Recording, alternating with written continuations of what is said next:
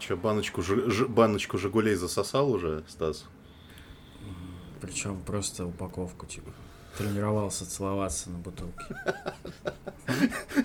На пиве лучше всего. Языком открывал баночки. Делал кунилингу с горлышком.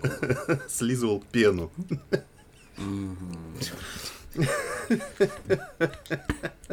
Ужасно, ужасно. Ну чё? Бирпорн. На неделе-то чё у нас интересного-то? Комик-кон прошёл-то, да? Где-то. Я вообще, а я думаю, чё так дохуя Марвела, блядь? В Рио-де-Жанейро, хотел я сказать, в Сан-Диего. Ну, однохуйственно, что то, что это. Чё, интересное что-нибудь было там? Я просто прибал вообще всё. Да, эти, как их? Псевдо-гики, которые смотрят только кино DC, кино Marvel, будут рады. Те, кто читает только комиксы, будут плеваться. Плеваться говном будут, потому что так они реагируют. Потому что именно говно у них во рту и есть. Да, вот, на все то, что, ой, блядь, не по комиксам, блядь, в нашу франшизу, блядь, всех выпускают и никого не выпускают. Вот мне лично, мне многие трейлеры понравились. А что показали, как что-нибудь новое прям показали, это о чем никто не знал? Ну вот, мне понравился Дажин Dragons трейлер. Да, ничего такое вроде. Такая хуйня будет 100%. Да, тут я не буду с тобой спорить. Я надеюсь, что хуйня будет хорошей, я в этом плане надеюсь. Забористо, весело, надеюсь, хоть как-то, красиво и так далее. Нет, шо, показали трейлеры чего? Чёрного Адама, Шазама 2, Ваканда Форева. Тоже посмотрел. Кто там еще у них? Не Форева. Там же Доктор Дум появится в Ваканде Форева, говорят. Говорят. Анонсировали этих «Фантастическую четверку» в итоге, что выйдет фильм. А прям тизер или что? Вообще нет, просто картинка, просто картинка. Вообще, в принципе, следующую фазу анонсировали. Там с «Человеком-муравьем» в феврале, с «Блейдом» в следующем ноябре. И два фильма про «Мстителей» в один год в 2025 году. Два, один в мае, другой в ноябре. Нихуя себе. Интересно, там уже будут новые «Мстители», получается. Ну уж не старые. И войдет в них... Кто же войдет в них? У кого больше денег, тот и войдет. Баночка «Жигулей» в них войдет. 5-литровая. Вот это, знаешь? Да. Это наш герой, которого мы заслужили. Да, залпом просто. И музыку то-то та-та-та-та, та-та-та, та-та-та-та-та-та-та-та. Я, блядь, переживал бы за этого героя, конечно. Типа баночка Жигулевского вернется в следующем фильме. На следующее утро твое похмельное, дружок. Да. Все, начинайте.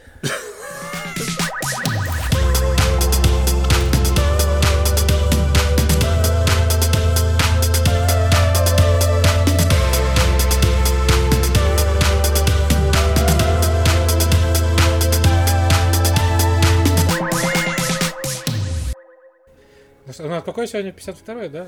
Да. Или 53-й? Второй. 50... Что второй? 52-й. Что второй? Я знаю, что 52-й, а зачем вы второй еще раз повторяете? Потому что ты спросил третий или второй. Я тебе ответил второй. Блять. Что ты мозги мне ебешь, мат? Это блядь. Ты мне ебешь, сука, блядь, мозги, ты пьянь ебаная, блядь. Не мог, блядь, сука, больше 30 лет, блядь, у тебя здоровье уже, не знаешь, надо беречь его, сука, то сдохнешь, блядь. Ой, пизду тебя. Очень точно.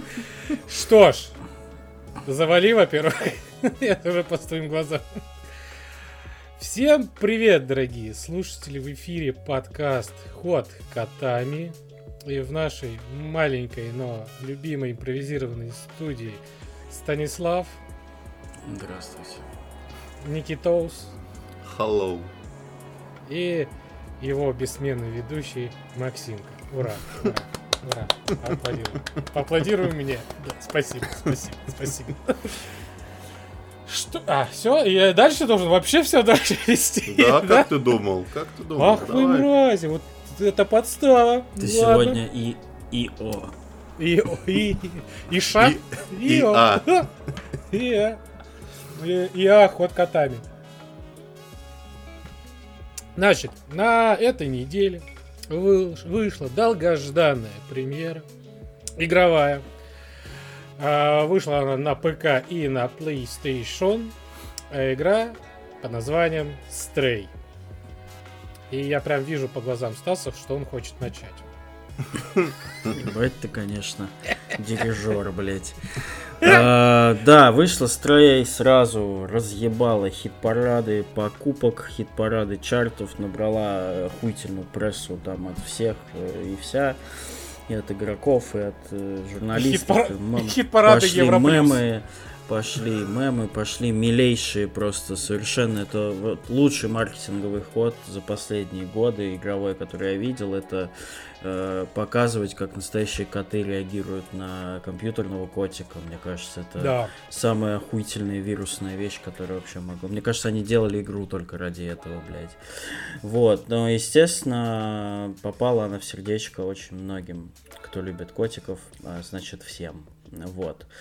Да? Я хочу сказать, что на самом деле, игра совершенно обычная. Да. Это классный, релаксовый, однокнопочный геймплей с простейшими загадками. Красивая, да, атмосферная, да, но... Не шедевральная, как все пишут. Это не шедевр, абсолютный, согласен. Да. Но вот за счет своего сеттинга это что-то новое, действительно, и именно поэтому вот она, наверное, настолько всех в себя влюбила. Вот. В целом поиграть клево, тем более она и за счет того, что это Индия, это Анапурна, поздравляю Анапурну, наконец-то у них успешный финансовый релиз случился. Вот. Она очень нетребовательна к железу. И если у вас нет PlayStation 5, а есть какой-нибудь старый ноут, который там уже, не знаю, тянет только Chrome, то, в принципе, вы можете попробовать. Она хорошо оптимизирована, да, я согласен. Да. Даже очень, так, я даже добавить-то и нечего. Игра про кота, симулятор кота. В причем чуть ли не буквально. Да, не хочется спойлерить там всякие классные механики, потому что от них получаешь некое такое удовольствие. Вот, но мир клево нарисован, вот этот киберпанковское будущее, непонятно, что там произошло. Вот. На вечерок, мне кажется, она короткая же. Я ее, правда, до конца еще не прошел, но мне кажется... я за 2 вечера прошел. Часов 5 максимум. Да, где-то так. Вот, мне больше добавить-то и нечего. Заслуженные оценки в целом. Клево. Прекрасно. Но сильно перехайплено, как мне. Чересчур. Да. При всем уважении. Да. Я лишь могу добавить, что там некоторые механики, иногда ты смотришь, как вот взаимодействует котик, и ты думаешь, блядь, вот реально бы так бы сделал бы, кажется, любой кот. Он просто любой. Он прям двигается, он прям вот реагирует на некоторые моменты так, как должен реагировать кот. Ну и когда там ты нажимаешь на определенную кнопку и смотришь на реакцию вот этих роботов, которые живут вот под землей, у роботов вместо лиц типа дисплей. И у них у каждому роботу можно подойти, там, нажать на кнопку и увидишь реакцию, какая у него будет на дисплее. И это иногда прям так смотришь, думаешь, блин, классно, так, сука. Но да, также, опять же, повторюсь, что слишком она перехайплена, не играет, которую все ждали, которую возродить игровую индустрию. Она даже по большей части мне напоминает игру Джонни.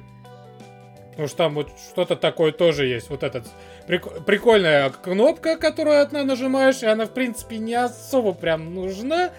Но если там как-то можно взаимодействовать, то да, прикольно. Вот. Прикольный мир, загадочки, расслабляющее все. Музыка, кстати, интересная, такая своеобразная. Вот такой какой-то инди... Я не знаю, инди-электро... Кота, панк какой-то, там дрель, да. Ну, то бишь, там даже какие-то... Там даже какие-то мотивы именно вот такого, знаете, мурлыканья прям вот. Мне кажется, я даже не слышал. Ну, короче, групп Клаксонс, короче. Да? Да, наверное, да. Не знаю, но да. Спасибо. Клаксонс, дай им бог здоровья. Продолжайте в том же... Они развалились, по-моему. Ну, дай бог им здоровья. Так что... Типичный, короче, Sony эксклюзив. Инди-Sony эксклюзив, я бы сказал. Да. В Steam 500 рублей, ну, то бишь, вообще отлично. А на торрентах бесплатно, ребята. А на торрентах она вообще вышла, она просто вышла спустя минуту. Я даже вот зашел посмотреть, она прям... Патау! Такие, хорош! Как будто бы рекорды ставили. Спидран по сливанию игры на торренты. Короче, круто. Играйте все. К сожалению, спидран выигрывает Nintendo в этот раз. Вот, мне кажется, то, как там сливают игры за неделю официального релиза... своя вселенная, и даже в сливах на торренты, блять, у них своя вселенная. Я тоже не понимаю, как... Если кто-то не в курсе, игры пиратские на Switch сливаются, типа, блядь, за неделю до релиза официального. И как это происходит, хуй его знает. Вот, просто вот, ребятам, ближайший пример Xenoblade Chronicles 3, который выходит в пятницу, в субботу. Я уже вчера скачал и уже вчера начал играть. Ну, то бишь, блядь. Ха! Спасибо, но, блядь. Я даже не знаю, как на это реагировать. Я все еще в замешательстве. Какой-то есть парень, который работает в Nintendo и сливает по-любому, нам игры. Дай бог тебе здоровья, чтоб тебя никогда в жизни не поймали. Счастья тебе, сон, как там, не знаю. Дайте ловкости кота, чтоб ты был всегда уворотлив. И правильных иероглифов на татуировке. Есть. Выпьем за любовь. И никаких бабочек на пояснице.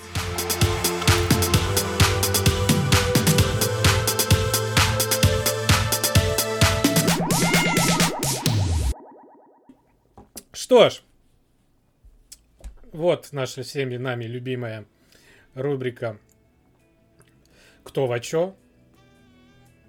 Да? Вот, и давайте, пожалуй, начну я. Потому что я прям вижу по вашим глазам, что вы хотите, чтобы я начал. И начну прям со свежачка. В пятницу вышел фильм «Серый человек» от братьев Руссо. Наших любимых, которые нам подарили прекрасные фильмы, такие как «Мстители», и еще каких-то «Мстителей», и каких-то еще и про супергероев я уже забыл, но они приложили руку, и не только, к созданию этих шедевров. И вот новый фильм на Netflix «Серый человек» с Райаном Гослингом в главных ролях. И с злобным Крисом Эвансом, который пытается его поймать. Фильм в жанре шпионского боевика. То бишь, герой Райана Гослинга, он же шестерка или номер 6, Sierra 6. Вот так, Sierra 6, как там говоришь, Sierra. Вот. Короче, ему заказали убить одного чувака. Этот чувак оказался Сьеррой 4. Вот, тот передал ему важную информацию, потому что за ней охотятся и, возможно, могут вообще прикрыть всю команду Сьерра, особенно главного героя. И тот пошел в бега.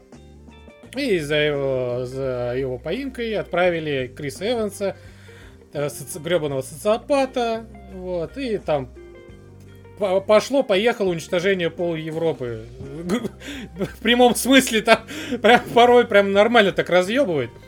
Забавно, что, как по мне, эта картина получила не очень хорошие оценки. Ну, там где-то 60, кажется, да, на Метакритике, что-то такое. Ну, не супер, скажем так, для дорогого такого фильма, который, опять же, да, 200 миллионов долларов вы не доположь. Да, это очередной самый дорогой фильм Netflix. Очередной. На Netflix, да, именно на Netflix. Да и пользовательские оценки, типа, у нее тоже хуёвые. Обычно бывает, что пользователи счастливы и радуются, а критики говна пожрали, а тут прям и те, и другие пожрали. И вот, да, что. В итоге-то посмотрел я вчера этот фильм вечерком, и вот реально, походу, вся вот эта вот группа зрителей лиц, которые делают обзоры, пожрали говна, потому что, как по мне, это отличный фильм на вечер. Прям я вот... Есть у меня теория. Не помню, говорил я об этой теории раньше или нет, но мне кажется, что всякие киноведы и прочие киноёбы осознанно топят хорошие фильмы от стриминговых платформ. Как будто бы, типа, ах вы, блядь, не хотите к нам в Голливуд, а вот вам. Вы там на своих комплюкторах смотрите, деньги зарабатываете.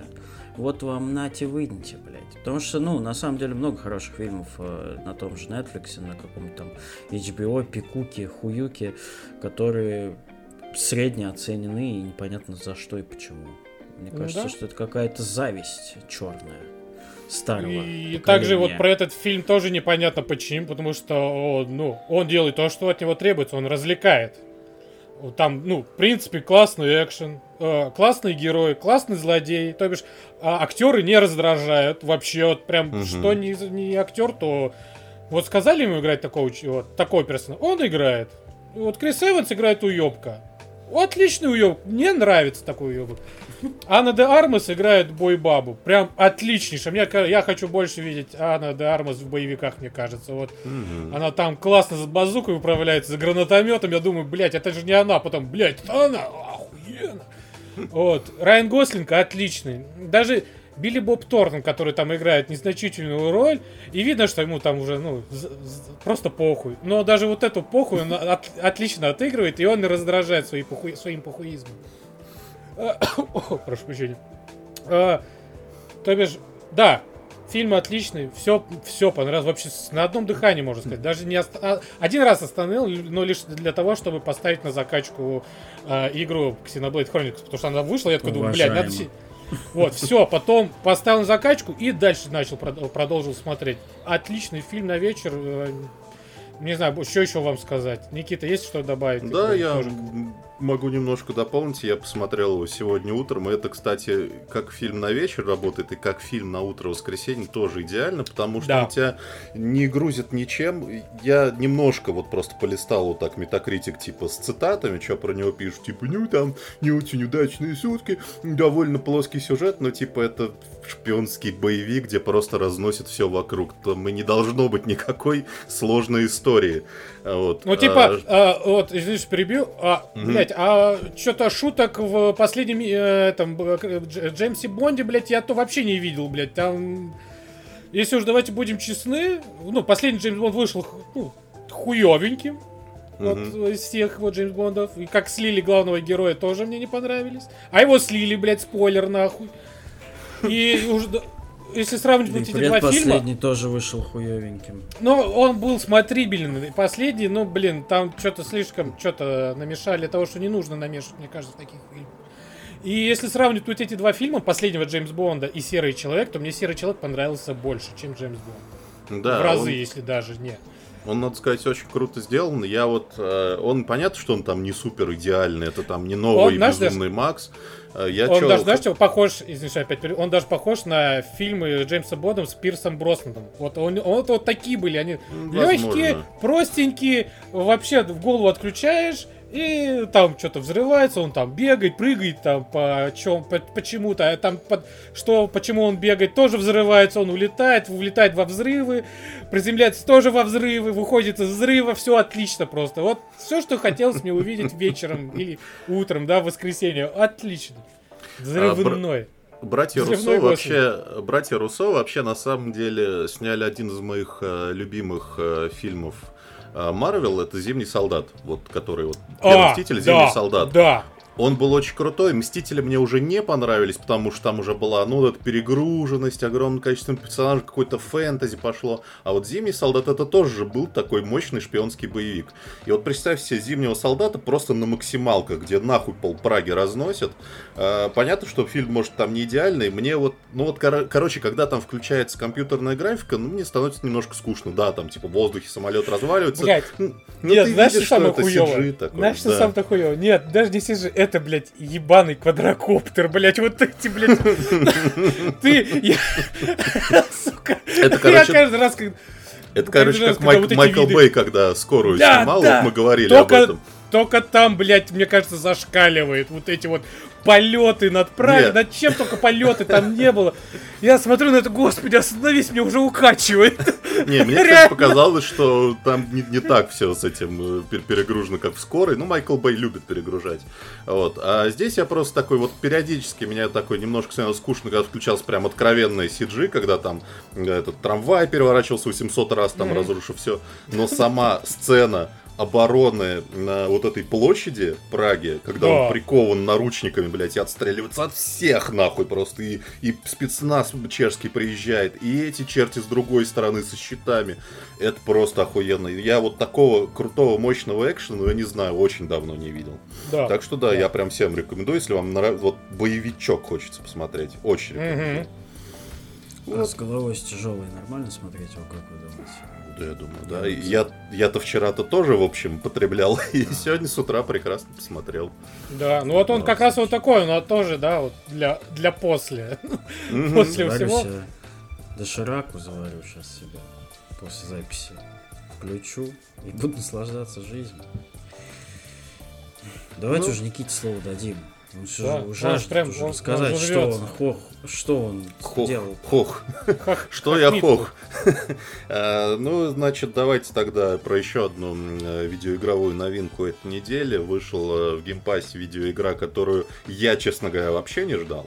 Потому что, ну, прямо скажем, она выглядела совершенно непрезентабельно. Когда идет там полуторачасовая презентация Xbox, и там то, сё, 5-10, вдруг тебе показывают статичные картинки, которые меняются, как, не знаю, как в старой мобильной игре.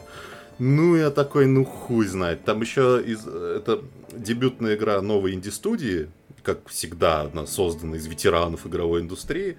Там руководит проектом барышня, которая работала над Heavy Rain в Quantic Dream вместе с Дэвидом Кейджем. Но, как ни странно, выяснилось, чтобы сделать охуенную игру в духе Дэвида Кейджа, надо убрать главное. Дэвида Кейджа. Если, короче, самое главное, это придрочиться к визуальному ряду. Визуальный ряд, блять, короче, чуваки, я примерно понимаю, почему это сделано. Во-первых, нет денег. Несмотря на партнерку с там, Xbox Game Studios, понятно, что это там немного миллионная компания, которая может себе позволить там дорогую анимацию. А делать типа простеньких там дуболомов в стиле Telltale, которые там ходят, им тоже, видимо, не хотелось, потому что они хотели передать эмоции персонажей. Но то решение, к которому они пришли, это, блять, короче, ротоскопированное изображение людей, статичное, которое... очень быстро меняется, типа, раз, типа, он уходит в затемнение, и следующий, короче, кадр, и следующий кадр, и у тебя глаза просто ломаются от этого. Короче, как будто 2-3 кадра в секунду, вот такая, да? Да, как будто ты запустил, как будто ты God of War запустил на Pentium 2, блядь. Вот, но если к этому придрочиться, сценарно, сюжетно, это вот прям супер крутой криминальный триллер, который круче всех игр Quantic Dream вместе взятых, вот я клянусь. Там, значит, казалось бы, незамысловатый сюжет, значит, с одной стороны едет семья чувака... А как игра называется? As Dusk Falls. As Dusk Falls. Значит, с одной стороны, там семья из, значит, муж, жена, ребенок и дед. Там муж, там произошел несчастный случай, он работал авиамехаником, его там во всем обвиняют, он переезжает в другой город, там сбежит от проблем. Он едет, короче, вот это вот Аризона, пустыня, кактусы. Вот он, значит, едет вместе с этой семьей. Параллельно в этой же примерно области три брата, акробата, короче, старший был... умный, средний идиот и младший такой, который, типа, мне вообще все это похуй, я как будто бы вообще не из этого мира, я лучше за птичками буду наблюдать. Они идут грабить шерифа местного. И, значит, пиздят. Мне кажется, там все идиоты. Если они идут грабить, я да, они, значит, пиздят у него деньги из сейфа, но самое главное, пиздят у него некий таинственный блокнотик.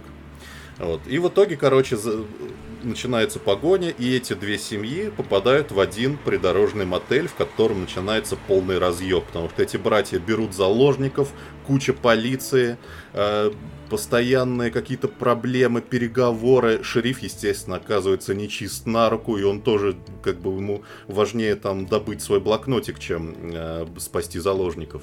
И такой закручивается криминальный триллер, в котором у тебя каждые минут 10 что-то происходит, от чего ты прям нервничаешь. Тебя заставляет игра нервничать постоянно и судорожно выбирать варианты действия.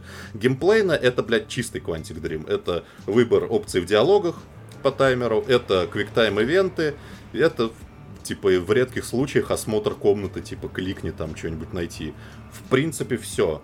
Но как именно сюжет, как интерактивное кино, несмотря на ебланский арт, это очень круто работает. Причем там классно сделано, что там это условно как 2 сезона сериала. Типа, первая, это там называется книги. Первая книга происходит, это там 3 главы в этом мотеле, полный разъеб случается. А 2-я глава — это последствия того, что случилось в этом мотеле, про то, как преступники бегут, как живут дальше заложники. И все очень здорово написано, все очень здорово сделано. Поднимается куча вообще всяких социальных проблем. Там отцы и дети, там неверная жена, что делать с работой, там бороться или сдаться, короче, взять деньги за молчание или идти судиться. Постоянно какие-то крутые выборы. Там, как в играх Quantic Dream, в конце каждой главы тебе показывают древо, типа, твои варианты, чего ты мог достичь. Но тебе не показывают, что именно ты мог достичь. Просто показывают, что вот здесь вот темненькое, здесь ты мог что-то иначе сделать.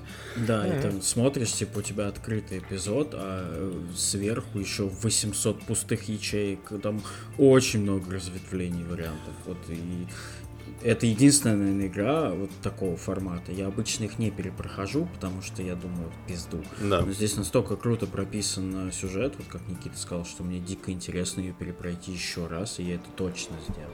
Там, а у вас получилась разная концовка, или вы в итоге у вас на одинаковую все вышло? А я не знаю, какая у Никиты концовка, он мне не сказал. Но мы сейчас-то под запись, наверное, не будем это говорить. Да. Вот ее спойлерить вообще не хочется, потому что она классная, реально.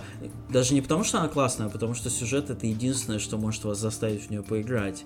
Ее очень просто пропустить из-за реально визуала, который, блядь, это вот для любителей ротоскопирования только я хуй знает. Мне вот вообще не нравится. Но я тоже включил ее такой, типа, ну сейчас попробую, но, наверное, выключу, а в итоге я вот как сел, типа, через там 6 эпизодов примерно, плюс-минус час геймплея, вот я как сел, так и встал, блядь, через 6 часов, очень клево. Да, она еще быстро проходит, часиков действительно за 6, каждая глава по часу, и в конце там супер клиффхенгер, просто ебейший клиффхенгер. Бля, он так такой... мне жопу взорвало клиффхенгер, просто меня разорвало. Скажем так, основная история, которая там есть, она закончена. Да. Ну, то есть там нет никаких, не остается вопросов, но есть такой задел, который тебе говорит, вообще у этого всего есть еще все один... Все было нахуй по-другому. Нет, там было не по-другому, там есть еще один слой, и вот про него, видимо, они все-таки планируют либо продолжение, либо DLC, что-то такое, но я бы прям очень хотел в это поиграть. Так что да, Game Pass, ребята, Day One, так что даже на торренты идти не надо. Если ищете классный криминальный сериал на вечер, именно вот сериал, попробуйте, потому что вот его можно спокойно, ну, так, чуть-чуть близко руку надо держать к геймпаду или к мышке, или к телефону, кстати, можно использовать свой мобильный телефон. Ну, а с айфоном проблем будет, потому что хуй вы скачаете, конечно. А на андроиде можно ПК установить спокойно. Вот. И использовать вместо геймпада. Но можно спокойно с попкорном, с чипсами, с каким-то любимым газированным напитком, типа, как сериал, это все воспринимать. И даже если вы проебете все кутыешки, все равно будет интересно. У вас просто сложится по-другому игра. Да. Ну а ты, Стас? Блять, я что? Что ты такое, Стас? Я сначала хочу рассказать про то, о чем мы говорили в прошлом выпуске. Это «Черный телефон», так как я прочел рассказ, и вот сразу же после записи выхода прошлого подкаста я ринулся смотреть фильм. Я хочу сказать, что это тот случай, когда экранизация намного лучше, чем и первоисточник. Потому что, в отличие от рассказа, в фильме есть момент... Во-первых, когда... Итан Хоук там, во-первых. Да, во-первых, Итан Хоук там хороший. Во-вторых, там есть действительно какая-то часть фильма, грубо говоря, середина, когда рассказ слово в слово цитирован, даже диалоги. Но, в отличие от рассказа, у тебя есть предыстория, которая раскрывает персонажей. Ребенка, его сестру, отца. Правда, большое отличие в том, что в рассказе это полноценная семья, в фильме как бы мать там при каких-то загадочных обстоятельствах погибла, и вот есть такой суровый отец, который воспитывает детей. Младший парень, которого похищает, как в рассказе, вот этот вот непонятный то ли клоун, то ли фокусник, то ли еблан. И есть дочка, которая якобы видит какие-то вещи и сны. Вот. И вот исходя из вот этой предыстории, которая очень классно снята, во-первых, фильм офигенно снят. Это такой... он очень похож по съемке на «Оно», но он намного мрачнее. И прям как-то вот я влюбился в визуальный ряд. Вот я прям включил, и мне прям все, я не оторвался. Возможно, это не такой супер, конечно, насыщенный, хладнокровный прям вау-триллер, пиздец, но он намного полнее того же рассказа. И, в принципе, на вечерок прям посмотреть его отлично. Это такой триллер, холодный, достаточно интересный. Не сказать, что супер непредсказуемый, типа, ну, это обычная история похищения, грубо говоря, ну, немножко с элементами такого мистицизма и так далее. Прям Итан Хоук хороший, Блумхаус хороший, средненький, классный, напряженный, такой полуужас, полутриллер, я бы так сказал. Советую, могу порекомендовать. Если рассказ не читали, вообще похую. Ну, экранизация реально намного лучше, намного полноценнее, намного доработаннее и захватывает дух. Вот так. Ух. Неужели кто-то ее не посмотрел? Ну, это прям вот... Какие-то.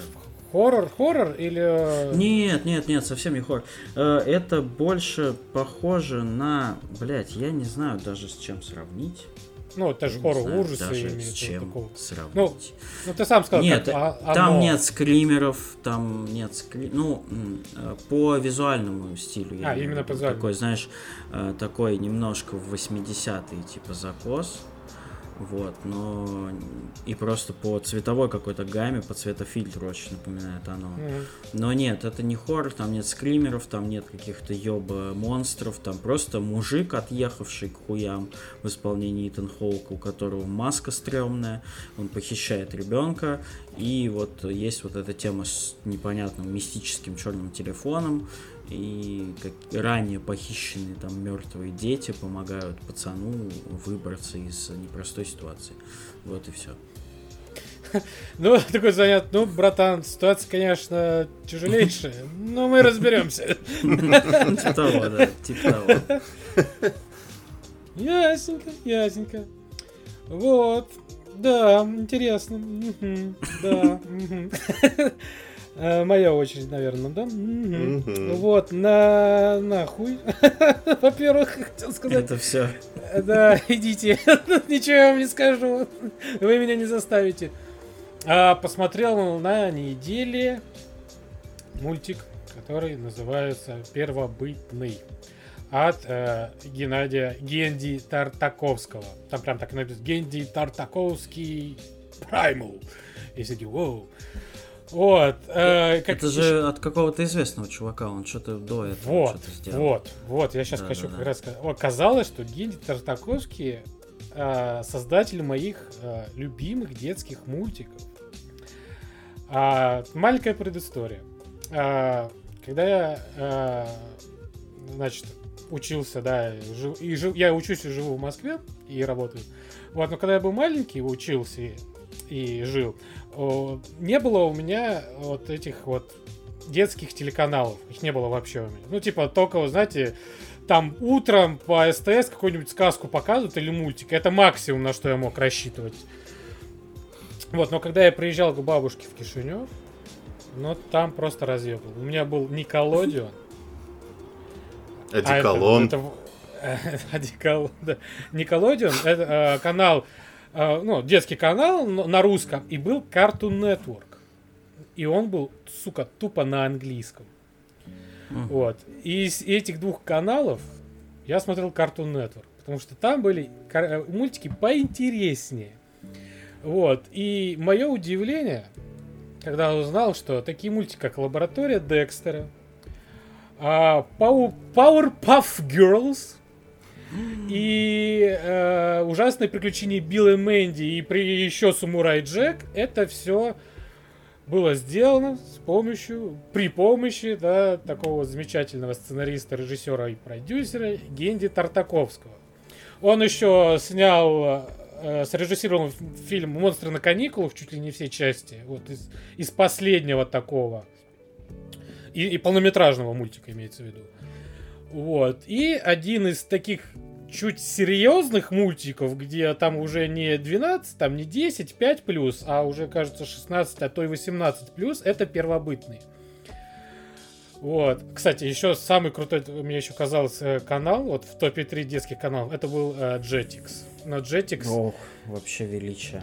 Я мог смотреть только у своего дяди, который жил в другом районе в Кишиневе, на Чеканах. А я к нему приезжал только раз в месяц, и когда я к нему приезжал, блядь, сука, Jetix, погнали нахуй! И там всякие, там Power Rangers были, Power Rangers в виде жуков какие-то, вот эти жукообразные Power Rangers, я помню, там 3 чувака, Люди Икс, там, ну такие мультики, знаете, чуть повзрослее, чем на Cartoon Network и Никелодеоне. Ой, ух, разъебал реально, ух, прям вспомнил, прям мое почтение. Прям хочется обратно в детство, ребят, в Кишинев, на Чекана, блядь, Jetix посмотреть ночью. Значит, да, «Первобытный», мультик, рассказывающий... мультик с дядей, да. Дядя был у меня, кстати, старше на 2 года, если что. Вот. Значит, рассказывающий про чувака, который якобы, наверное, живет в какие-то доисторические времена, потому что он там, ну, первобытный, да, человек. Вот. Возвращается он с рыбалочки к своей семье, и оказывается, что всю семью сожрали динозавры. И прям это показывают.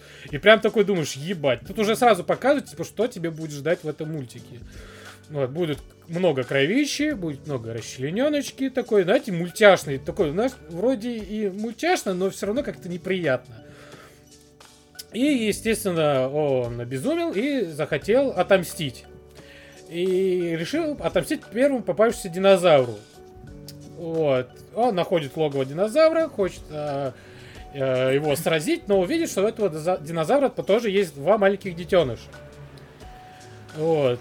И не знает, что делать, он, ну, типа, останавливается, впал в ступор, и тут нападают как раз те динозавры, которые ранее сожрали его семью, и нападают на другого динозавра. Он помогает, мужик, там неизвестно, как его зовут, потому что весь мультик, во всем мультике нету диалогов вообще. То бишь, они все, там, главный герой разговаривает, типа, а динозавры там такой... И вот это везде, все диалоги, блядь, в мультике. То есть там орут, мычат и воют постоянно. В принципе, мы втроем могли бы его озвучивать. Да. Вот. Ну, короче, в итоге... Покупаем лицензию на официальный российский дубляж. Так сказать, злые динозавры все-таки съедают детенышей. Мужик с динозавром вместе сообща побеждать этих динозавров. Но так как у них больше никого не осталось, ну, типа, они оба потеряли свою семью. Ебутся. Да, вот. И в итоге они вот составляют такой вот броманс местный, и они вместе уходят в путешествие. И пытаются выжить в этом непростом, сложном мире. Это полнометражка вот. Или сериал? Это сериал. Там 10 серий по 20 минут. Блин, я вот тоже вечером начал смотреть, ну просто от скуки. Мне было, ну, что-то хотелось такое посмотреть. Вспомнил, что есть такой сериал, он выходил в 19-20 году, и я просто увидел, что на этой неделе уже должен был начать выходить второй сезон. Вот, решил посмотреть, что за первый, и прям я посмотрел вечером 8 серий, и на следующий день утром еще 2 серии. Грубо говоря, залпом. И, во-первых, мое почтение рисовки, это просто для такого, ну, для мультика такого. Ну, много вот таких визуальных, грубо говоря, отсылок вот из тех предыдущих мультиков, что я назвал, да, вот Лаборатория Декстера, Powerpuff Girls и так далее. Вот эти, знаете, вот там все насыщено, но референсы. Да, все, знаете, есть контур черного, типа, у всего, грубо говоря. И вот, я просто на это всегда, ну, обращал внимание, что во всех этих мультиках вот всегда есть вот эти вот такие толстые, даже не тонкие контуры, а даже вот такие толстые контуры, обводки всех персонажей, местности, там, территории, все и так далее и тому подобное. Анимация в плане вообще очень крутая, ну, там прям так вот она живо выглядит, прям вот сочно, прям сочная анимация. Сама история тоже прикольная, и после конца первого сезона мне теперь действительно стало интересно, а что будет дальше. А там прям неплохой замут пошел, что чувак-то сейчас отправится кое-куда давать пиздюлей, а он умеет давать пиздюлей, и этот динозавр тоже ему помогает давать пиздюлей. Я жду отличнейшей пизделовки динозавра и первобытного чувака в мире, как там мне уже заспойлер, где есть всякие арабы, грубо говоря, викинги и хуй пойми кто еще, и какие-то демоны, блядь. Русичи. А это такой... Русич. А на самом деле это, оказывается, даже фильм, мультик точнее, мультик, он больше даже как фэнтези. Там даже есть какие-то ведьмы, да, какая-то есть магия, да, есть какие-то очень странные первобытные животные, да, огромные летучие мыши, да, и огромный паук там, например. Даже чем-то напоминает больше самурая Джека с его вот этим миром, киберпанк, будущее, который там, да, все в роботах, он один из какого-то эда времени японского. И он там по-своему как-то пытается решать проблемы. Ну, короче, очень круто, очень советую. В принципе, 10 серий по 20 минут. Блять, вообще за вечер легко можно посмотреть и получить от этого огромное удовольствие. Вот. Угу. Да. Хорошо. Хорошо. Вас поняли. Вас поняли. Знаете ли, люблю я такого актера Бена Фостера. Знаете? Да, конечно. Великий человек. Прекрасный актер. И что-то я его давненько ни в чем не видел. В последний раз я видел, наверное, вот в фильме «Любой ценой», где он вместе с Крисом Пайном играл. Его Джефф Бриджес там за ним еще гонялся по пустыне.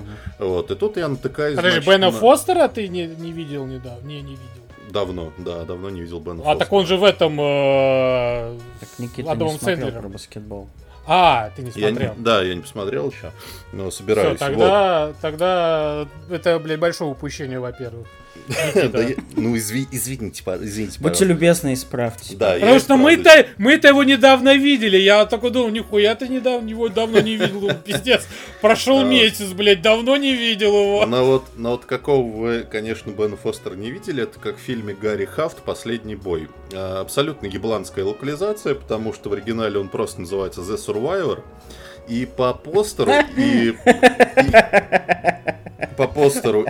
блять, что-то так разъебало. Потому что это такая хуйня ебаная. Я имею в виду локализацию, блядь. Как всегда, да, блядь. Я, поясню, что, значит, вот исходя из этого локализованного названия, типа там «Последний бой», Гарри Хафф, там, еще постер такой с рингом. Там можно подумать... Хуй губа, вот это же. Нет, можно подумать, что это спортивная драма. А это нихуя не спортивная драма. Но это история, основанная на реальных событиях. Был такой, значит, польский еврей, которого у него прозвище Гарри Хафф. Естественно, его там как-то зовут по-польски, не помню как. Это чувак, который пережил Освенцим. Один из немногих людей, который его пережил, и, некоторые там и месяцы не протянули. Он там выжил в течение полугода, и выжил он следующим образом. Его заставляли участвовать в боксерских поединках там. Развлекать офицерский состав. И правила там были, конечно, охуенные, блядь, просто, типа, если, ну, типа, если ты проигрываешь, тебе сразу пуля в голову. И этот чувак в этом Освенциме провел 79 боев. И, естественно, как вы можете догадаться, раз он выжил, он победил в них всех. Вот. История как бы рассказывается о событиях после войны. Он уже, значит, в 49-м приехал в США, и там продолжает, ну как продолжает карьеру, это нельзя так сказать, но он, короче, занимается боксом. Если ты проиграешь, я тебе пулю в лоб, согласен.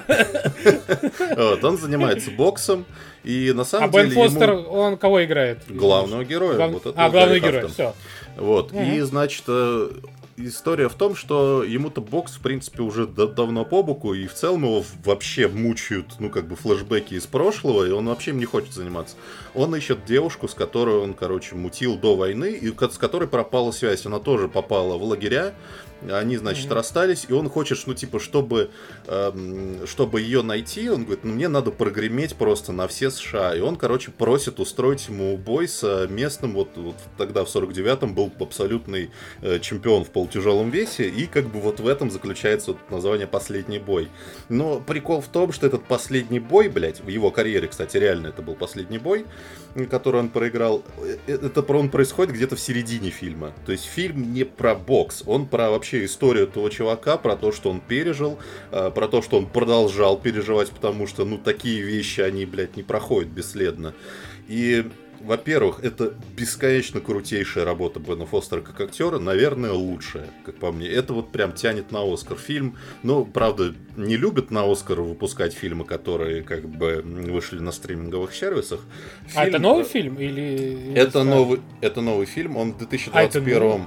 В 2021 году он вышел на фестиваль Торонто, но в широкий прокат он вышел на HBO вот в апреле этого года. То есть он достаточно новый. Про него почему-то мало говорят.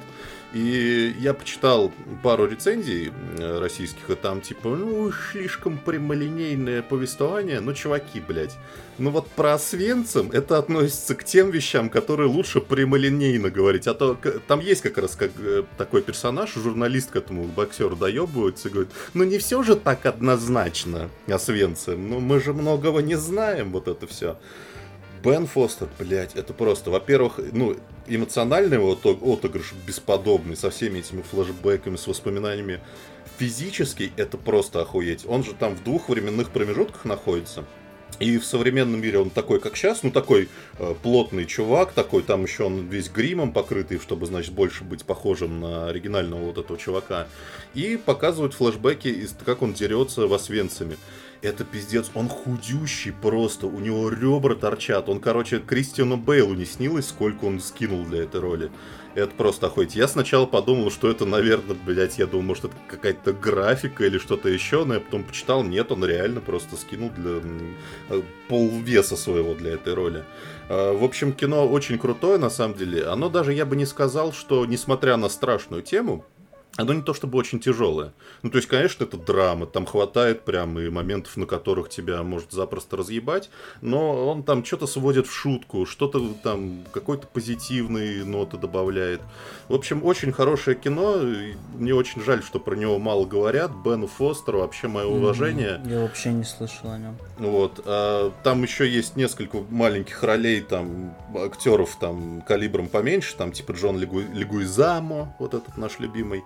Дэнни Девито, кстати, там в очень небольшой роли тренера играет.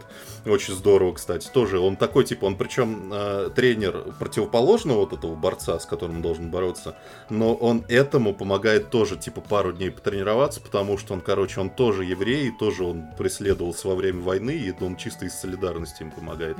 В общем, крутой, трогательный фильм, бесподобная роль Бена Фостера, очень рекомендую. Ну и бокс там, кстати, показан довольно круто. Вот.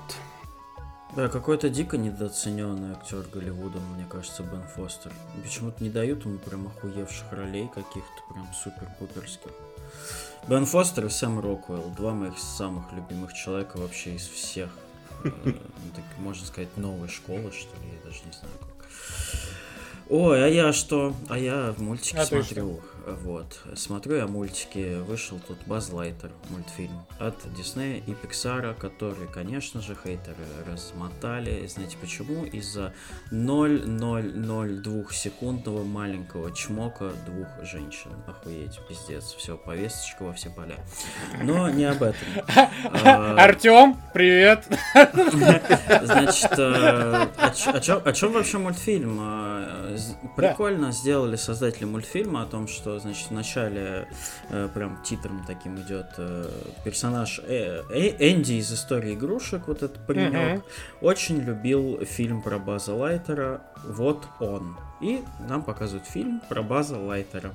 В чем основной замут? Есть такие космические рейнджеры, Баз Лайтер там со своим компаньоном, девушкой, приезжают на некую обитаемую планету в поисках ресурсов и так далее, и понимают, что фауна там не очень добрая, там какие-то жуки-убийцы, какие-то гигантские растения, которые, значит, их вьюны, так скажем. И в какой-то момент все идет, конечно же, не так, на них нападают, они мчатся обратно на свой корабль, пытаются взлететь, но при взлете задевают скалу, и так получается, что... Дуэйна Джонсона? Да. И так получается, что Дуэйн Джонсон, скала, хватает этот корабль, его сажает обратно на место силой своей руки, вот, и говорит: «If you smell what rock!» Да. Вот, с этого начинается мультик. Естественно, как бы Баз Лайтер с этим кораблем, на котором целая команда людей, они остаются на этой планете, строят колонию, и все это время они пытаются разработать супер какое-то кристаллическое супертопливо, чтобы как бы съебаться с этой планеты и спасти человечество. Так. Баз Лайтер чем занимается? Он, значит, подбирает некие комбинации для топлива межгалактического из ресурсов и на своем небольшом корабле его тестирует, чтобы потом, если топливо как бы окажется стабильным, вкачать его в основной гигантский корабль и как бы увести всю команду с планеты. Естественно, у него это не получается, он как бы садится в корабль, там достигает 80%, типа гиперскорости 70%. Но в чем смысл? Смысл в том, что каждый раз, когда он херачит вот этот гиперпространственный прыжок на своем корабле и возвращается, происходит временной сдвиг, и как бы у База Лайтера проходит типа 5 минут, а на Земле в колонии проходит 4 года. Вот. Где-то я это уже видел. И он вот эти несколько попыток делает, естественно, там его вот этот компаньон, девушка, она стареет, она там, ну, естественно, он в какой-то из последних полетов он приезжает, она как бы умерла, оставила ему послание, что типа вот там... Сдавай, пытайся, старайся, не бросай. На ее, значит, место приходит молодой, шутливый какой-то там супер злой генерал, который говорит: знаешь что, Бас, тебе никто не сказал, да? Мы решили молодой... свернуть... Молодой, шутливый и злой генерал, да? Ты так сказал? Ну, он не то чтобы злой, он такой, типа, ну, он... делает не так, как хочется Базу Лайтеру. Он, короче, решает свернуть эту программу космических рейнджеров с этими прыжками и говорит: знаешь что, мы тут уже основались, как бы, пока ты там летал, блядь, каждые 4 года. Так что мы тут как бы останемся жить. А Баз его не слушает, летит в последний полет. Ему удается, значит, найти ту самую формулу, которая 100% стабильна. Он улетает, и так получается, что в следующий раз он возвращается на Землю спустя 22 года. Вот. И там происходят некие события, которые я вам уже не буду рассказывать, потому что, ну, тогда я проспорил. И так все рассказал. Да, нет. То, что я рассказал, это примерно, ну, типа, минут 20, может, от мультфильма. Ну, такое, это вводное. Вот, и дальше уже начинаются приключения. Классный мультфильм, на самом деле, необычно подана вот эта история, База клёво, интересно, и мне показалось, что он как будто бы немножко мрачнее. Это такая прям достаточно, ну, если убрать все хихоньки-хахоньки, это достаточно интересная научная фантастика с неплохой завязкой и достаточно крутым сюжетом. Вот, нарисовано, как всегда, отменно. Это как бы Disney Pixar, тут вопросов никаких. Персонажи клевые, как обычно, есть очень мимимишный персонаж, такой забавный. Бас крутой. Посмотрите, потому что, ну, мне прям Ну, это прям такая сказка, она как бы, да, это все еще Disney, все еще Pixar, но она как будто бы чуть серьезнее за счет вот этой научно-фантастической составляющей. Прям, мне кажется, всем фанатам научной фантастики понравится, всем фанатам лесбийских поцелуев длиной в меньше секунды понравится обязательно. Вот. Я считаю, что очередной хороший мультфильм Pixar Disney с известным персонажем, как спин-офф, замечательно. Обязательно посмотрите. Клево. Вообще прям клево. Вот. Вот. И все. Что я хотел вам сказать. Я что-то вспомнил, была на первой PlayStation игра про База Лайтера, вот, где нужно было на время пробегать дистанцию, добежать. И еще с тобой босс параллельно бежит, и нужно было еще параллельно отстреливаться от всех, собирать всякие значочки, и в конце этой трассы нужно было еще сражаться с боссом. Она мне в свое время нравилась, но я про нее вот только сейчас вспомнил. А прошло уже, сука, 20 с чем-то лет. А даже 25 прошло. А для Базы Лайтера прошло пара прыжков. 22! Блядь, $200 миллионов у него бюджет. Ёбаный пиздец. Это, бля, не серый человек, нахуй. А сборы 194. Помянем Базу, конечно. Ох, так, что у меня еще хорошенького можно рассказать? Да, на неделе, в понедельник решил посмотреть какую-нибудь документалку. Ничего толком не нашел и наткнулся на шоу. Шоу одного из британских известных телеведущих Джеймса Мэя.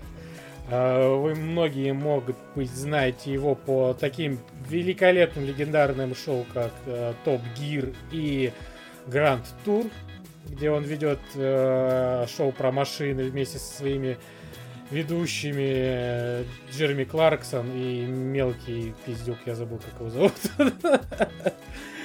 Вот. И я в прошлом году рассказывал про то, что они... В перерывах между созданием Топ Гирос, да, новых спешелов, Топ Гирос, Топ Гирос, Грантуров, вкусно, даже, да, и точка.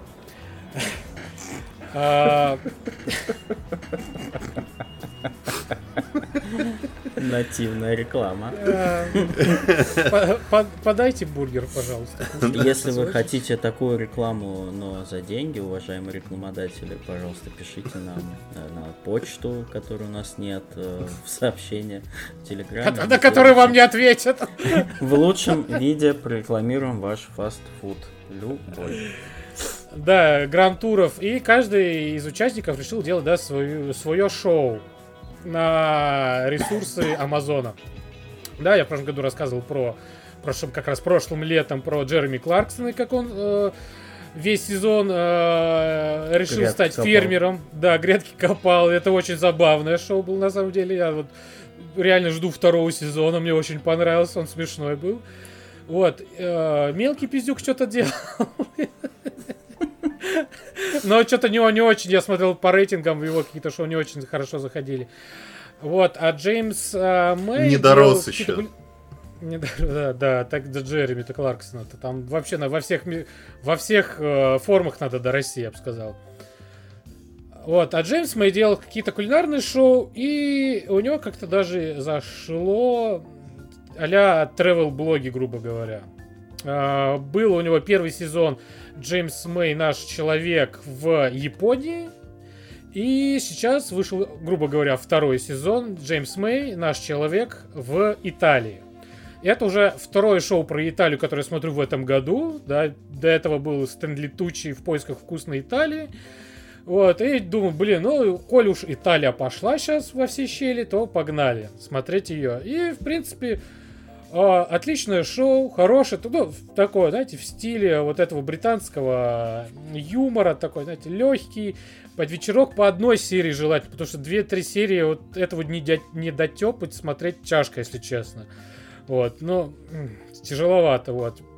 А вот по одной серии очень простенько рассказывает, в своей манере про Италию, про каждый регион, там у него своя карта, как он там отправная точка есть, он решил всю Италию проехать и рассказать про каждый значимый город, да, или деревню, что там делают, чем она знаменита и так далее и тому подобное. И в каждой серии его сопровождает какой-то гид.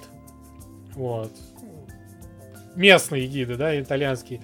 Вот, они вот тоже над ним угорают, и он угорает над сам собой. Да, все угорают над Джеймсом Мэем, будем давать честны. Вот, и, знаете, так вот хорошо, так вот смотришь на вот эту Италию, так вот красиво, хорошо.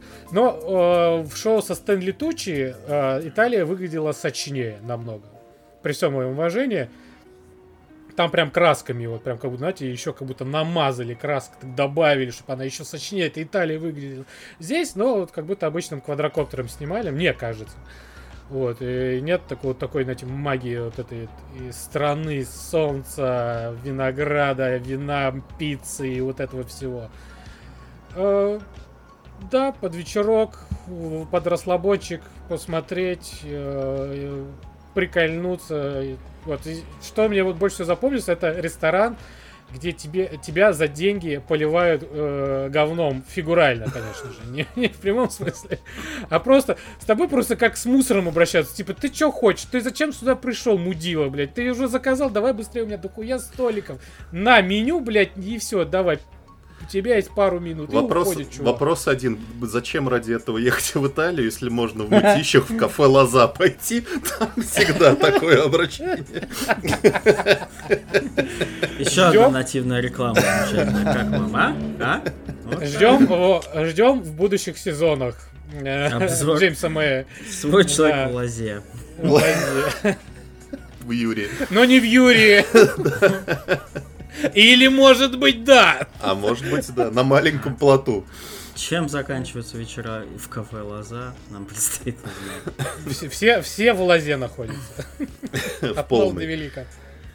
Что же, у меня очень простая история. Вышла ожидаемая DLC к игре Forza Horizon 5. И как они уже регулярно делают каждой части, они выпускают игру, посвященную каким-то игрушкам.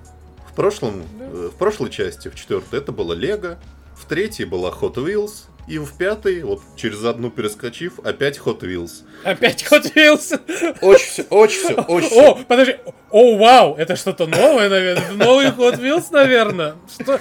Никита, расскажи, а что там добавили? Hot Wheels. Короче, очень просто. Есть, новая зона. Она сделана типа из 3 биомов, там снежные горы, там лес и там вулкан, допустим. И между ними такие пластиковые вот эти знаменитые оранжевые трассы, которые там под всеми углами невозможными, там по 360 градусов крутятся. И что ты делаешь? Ты просто туда приезжаешь и начинаешь дико кататься, потому что эта игра в принципе про то, что ты дико катаешься и все. И все. Есть, какие-то, опять же, наш любимый обзор на споры в интернете, что типа, что лучше, там, Gran Turismo 7 или Forza Horizon. Я не понимаю вас, чуваки, это принципиально разные игры с принципиально разными задачами, потому что в Gran Turismo это типа, вы знаете, симулятор с подвеской такой жесткости, вот в этот поворот я не очень могу войти, чтобы на 3 звезды пройти трассу. Forza Horizon ты просто уи и все. Самое крутое, конечно, в Hot Wheels это то, что она обрубает все остатки реалистичности, которые были в Forza Horizon. И ты просто на машинках, на очень таких, они прикольные все, там цветастые, красивые, катаешься, тебе добавили в интерфейс ровно одну вещь. Это как в самолетах, вот такая хуйня, которая показывает твой уровень относительно горизонта. Потому что там, блядь, перевороты те еще бывают. Да, вот как раз Hot Wheels поехали у меня за окном.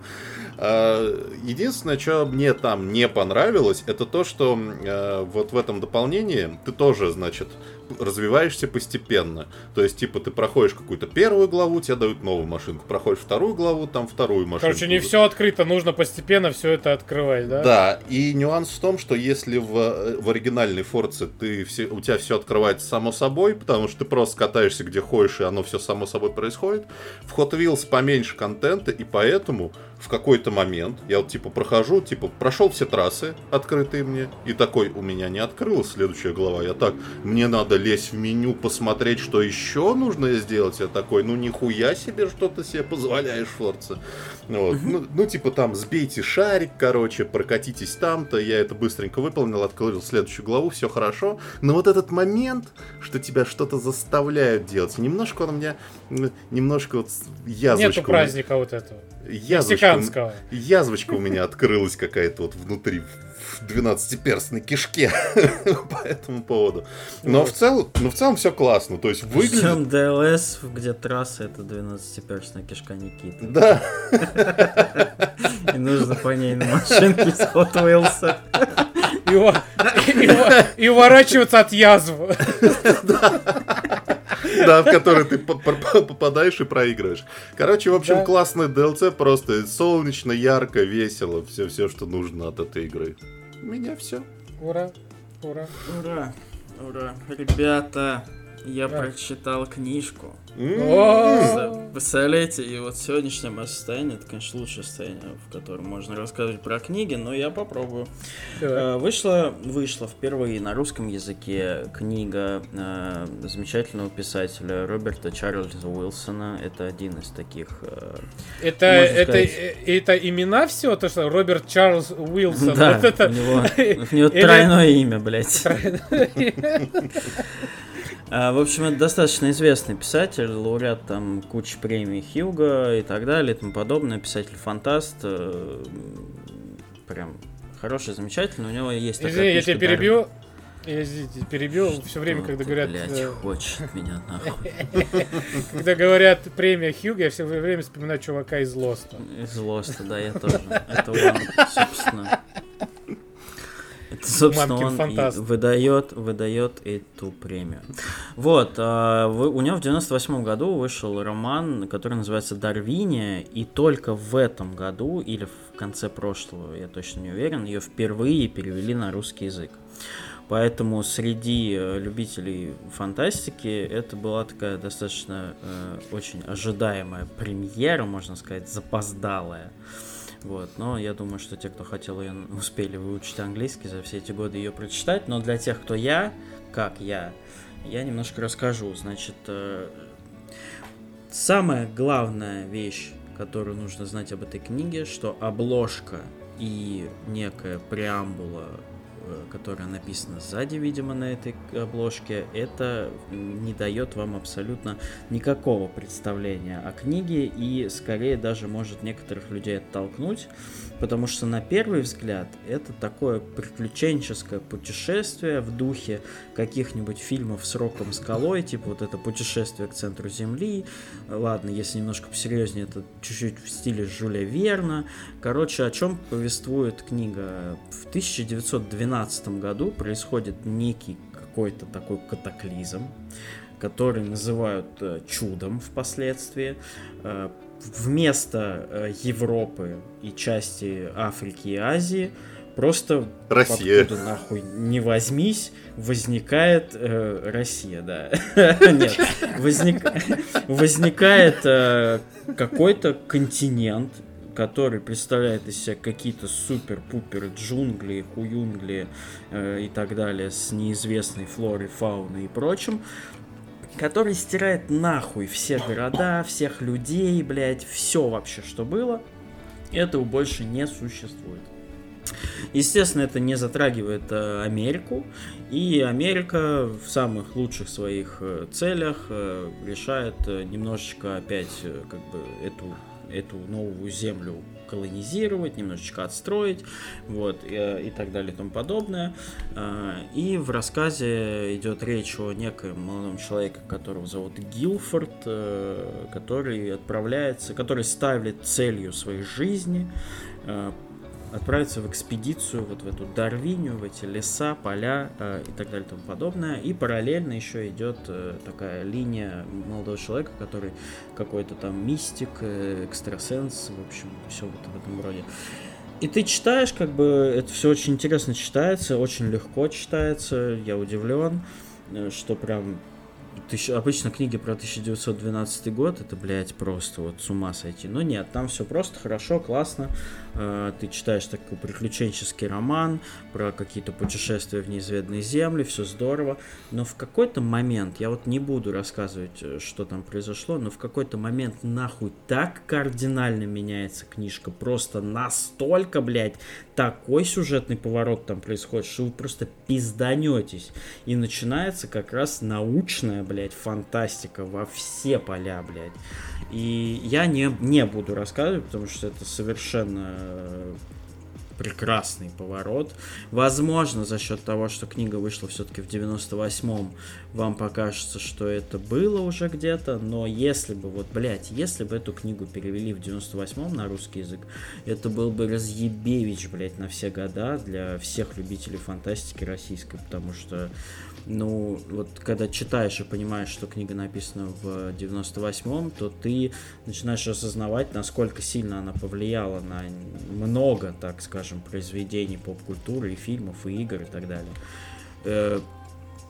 Поражены вы будете. Я очень настоятельно рекомендую ее прочитать Никите, как любителю научной фантастики. А я, блядь, пиздец. А я, блядь, сижу, думаю, какая пара жены. Что, блядь, несешь? Поражены, да. Очень настоятельно рекомендую Максиму, который тоже любит научную фантастику. Бля, ребят, вы охуеете от того, какой там поворот. Но до него нужно дочитать, потому что книга, вот это вообще не то абсолютно, чем это кажется на первый взгляд. Очень советую, очень круто всем любителям sci-fi, всем любителям и всем любителям каких-то таких путешествий в духе Жюля Верна. Это два в одном, это, блядь, одно из лучших, что я читал в последнее время, и очень грустно, что так долго ее переводили почему-то для нас, это странно. Как минимум. В середине книги гей-порно-фанфик просто идет. Во-первых. С Жюлем Верном, блядь. Да. А во-вторых, после него начинается... Я еще не дочитал до самого конца, но, блядь, вот этот поворот внезапнейший я уже пережил, и я прям... Вау. Просто вау. Как и инсульт. Круто. Да. Вчера. Круто. Сегодня. Это на обложке. Круто, как инсульт. Да. Все так, все так. Мое почтение, конечно, Роберту Чарльзу Уилсону. Я прям. Я, кстати, читал этого автора. Могу тоже вам у него порекомендовать. У него книжка в 2005 году выходила на русском «Спин», называется, про то, что, значит, Землю окутала некая хуйня, некая мембрана, которая не пропускает ни космические лучи, ни радиолучи, ничего. И там есть какой-то искусственный осветитель, ну то есть это явно искусственного происхождения хуйня, чтобы поддерживать, значит, жизнь на Земле. Но при этом под этой... Суки. Но при этом под этой оболочкой время течет медленнее. То есть, ну, наоборот. Короче, на Земле проходит секунда, за пределами этой оболочки, за Землей, типа, 3,5 года за одну секунду. И поэтому, типа, в течение поколения люди, короче, понимают, что они сейчас сдохнут от того, что, ну, Солнце просто превратится в красный гигант. Так что же интересная штука, советую почитать. Вот. Внезапный. Да, он, видимо, любитель таких очень необычных сюжетов. Так что, да. Как в этот раз разъебать Землю? Что нужно придумать в этот раз? Пятилитровку Жигулевского. А я, знаешь... Сейчас пойду разъебу свою Землю, походу, после записи. Жигулевский мститель, блядь.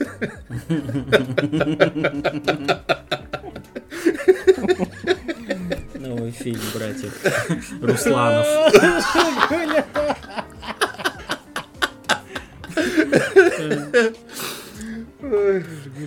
Молодые самарские сценаристы.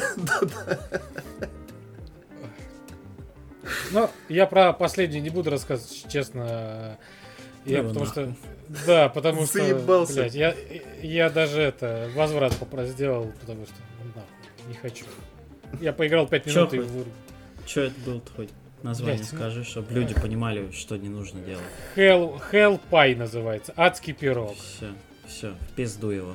В пизду полную. При всем уважении, у него очень, знаете, у него очень положительные оценки, там всего 10 обзоров.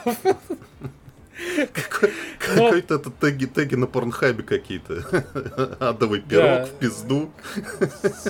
Да, не советую. Долго будете вымываться от всего этого. Блядь. Крем выковыривать. Да, ну его надо. Крем хелпай.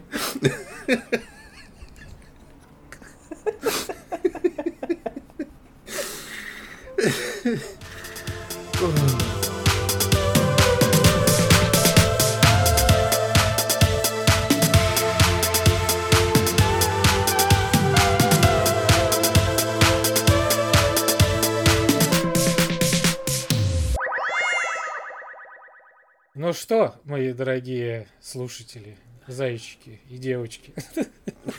Зайчики и девочки. Девочки, да. Вот, опять вот подошел к концу. Опять там. Да, все мы находимся. Вот, закончился внеочередной наш выпуск. Что? В смысле, внеочередной, вполне себе очередной. Внеочередной. Да пошел ты. Я веду этот подкаст. Да, все, я замолкаю. Сегодня власть Максима. Да, власть пса. В ходе котами. Вот. Дай бог вам всем здоровья, прохладных квартир. Я вам очень желаю. И трезвых будней. Или наоборот, трезвых квартир и холодных. Там сами разберетесь. Да, спасибо. Спасибо большое. Настоящий друг.